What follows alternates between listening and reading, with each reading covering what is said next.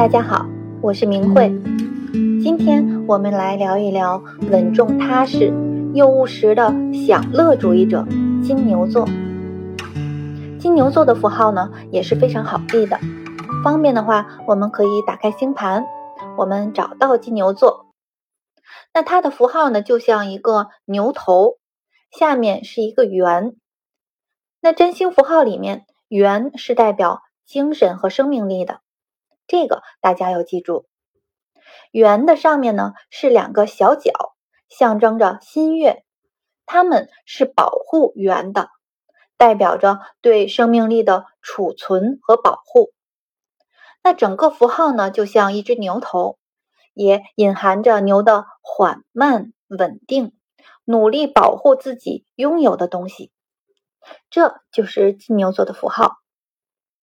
那金牛座的希腊神话故事是出自公元前三世纪亚历山大时期，诗人莫斯古斯的诗。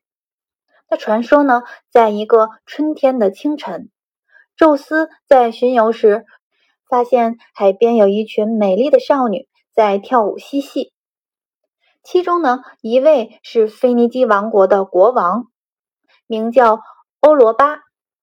这个女孩是非常非常美丽的。宙斯深深的被他吸引了。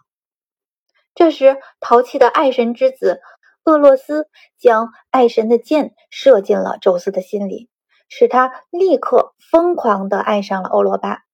于是，宙斯便化身成为一头既漂亮又温顺的白色公牛来接近他。这头公牛的额头上呢，有一道银圈，双脚是新月的形状。身上散发着香气，口中还能吐出美妙的声音，使欧罗巴好奇的抚摸，并骑上了这头巨大的公牛。紧接着，这头公牛就疯狂地跳了起来，载着欧罗巴全力地奔跑，奔向了大海。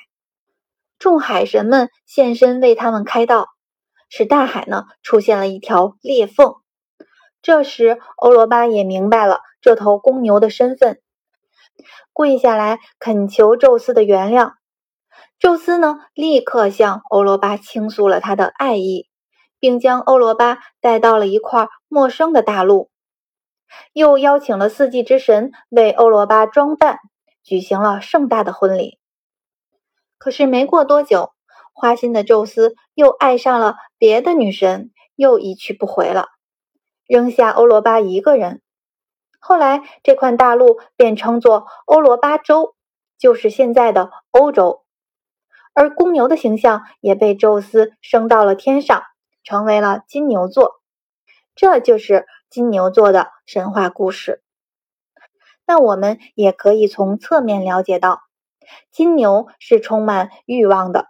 那延伸一下，他们非常重视感官享受，丰盛的美食。饱满的性爱、物质的丰富都是他们需要的，很会享受。那金牛座的守护星就是爱神维纳斯，金星。维纳斯呢是在罗马神话中的叫法，那在希腊神话中叫做阿弗洛狄特。那我们平时在翻阅一些资料的时候，知道他们是同一个人就可以了。好，那金星强调的是什么？是舒适。金钱、物质、爱与美，还有感官的享受等等。那我们后面讲到星体的时候呢，再来详细讲解金星。现在我们先知道金星守护金牛座。好，我们再从阴阳三方四正的角度来分析。金牛呢是阴性星座，三方属土，是冷加干。它呢位于春季的中间，是固定星座。那这些呢，我们在前面讲四元素和星座分类的时候都说过。那金牛座呢，就必然带有这些分类的特质。阴性是被动、安静。那土象星座呢，踏实务实，需要的是切实的物质收获和利益的取得。那固定星座呢？固定星座就是稳固、缓慢、坚韧、有毅力。那这些融合在一起，就构成了金牛座。他们做起事来非常的踏实，是最坐得住板凳的人，就是一分耕耘一分收获。他们是可以在一个岗位上每天做同样的工作很多年，甚至会成为终身的职业，不愿意改变，因为他们的逻辑是：我一定要保住我现在所拥有的，与其出去冒险。还不如舒舒服服的守住我现在拥有的比较划算。那除非什么？除非他们的既得利益受到了威胁，或者所得呢不是那么饱足了，他们才会衡量再三，做出改变。这是一种被动的改变，是形势的变化驱使他们不得不做出改变。所以金牛座的人轻易不动。一旦启动，决定改变，也是最坚毅、最持久，能把事情进行到底的。所以，我们有时看到的金牛座的人很犟，一旦他们做出决定，十头牛都拉不回来。那再来，金牛座呢，也是十二星座里面最懂得享受生活的。他们来到这个世界，不是为了争名逐利，追求多么多么显赫的社会地位。他们是来体会、来享受生活的。那用什么呢？用感官。嘴巴是用来品尝美食的，耳朵呢要听到美妙的音乐，手能触摸到的呢是柔软的丝绸，身体能享受到的是完美的性爱。这些才是金牛座要的。对他们来讲，这样的生活才有意义。所以他们重物质、重金钱、重生活中实实在在的利益，因为呢，拥有这些才能享受生活。同时，他们也非常懂得储蓄，就是已经属于他们的财产，让他们再拿出来是不容易的。已经属于他们，他们就会努力的守住。有时呢，你会觉得金牛有些吝啬。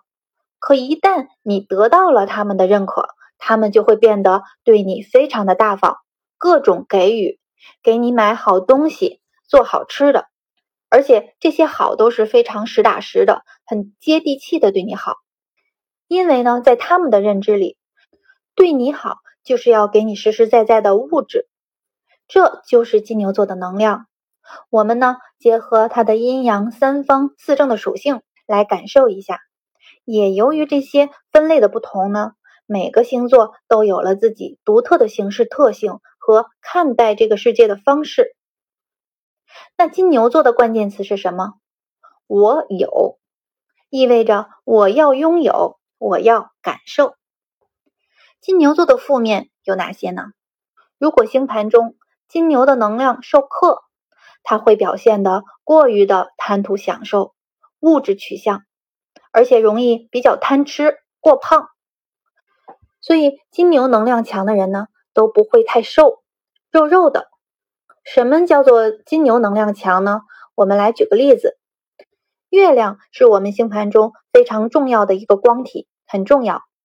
如果月亮落在了金牛座，月亮是肉身，那落在了一个好吃的星座，又有木星来性克，放大了这个欲望。那自然这个人就不懂得节制，越吃越胖。那这里刚接触占星的朋友可能有点听不懂，没关系，这很正常。我们先把星座、星体、相位、宫位这些基本的概念都弄懂了，后面呢我们再结合起来。所以我们的星盘呢，就是各种能量互动的过程。一张星盘呢，就是一个自然的生态系统，它们此消彼长。相互作用后达到平衡，最后呈现出的是千差万别的人物特性。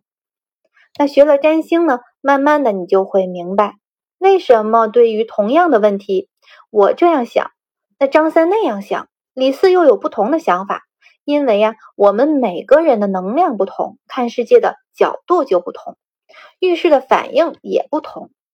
那懂得了这一层呢，我们整个人慢慢的就会越来越沉静，会接纳那些不同。好，那金牛座的人呢，也容易过于保守，有时你会感觉他顿顿的，很固执。所以金牛座需要加快点步伐，不要因为过于坚持而错失了一些机会。还有，金牛座是管理喉咙和食道的，如果授课呢，也需要注意这方面的疾病。好，这就是金牛座。那最后我还要再强调一下，单个星座的能量特性远远不足以反映一个人。有的金牛座的朋友会发现，哎。我是金牛座，可是我也不好吃啊，还很瘦。或者我就是不喜欢一成不变。不要着急，这很正常。我们的星盘呢是十颗星体散落在十二个星座宫位，再形成相位。每个人呢都是这些能量的结合体，所以这才是单一一个星座还差得很远。朋友们呢，跟着我的音档慢慢的走下去。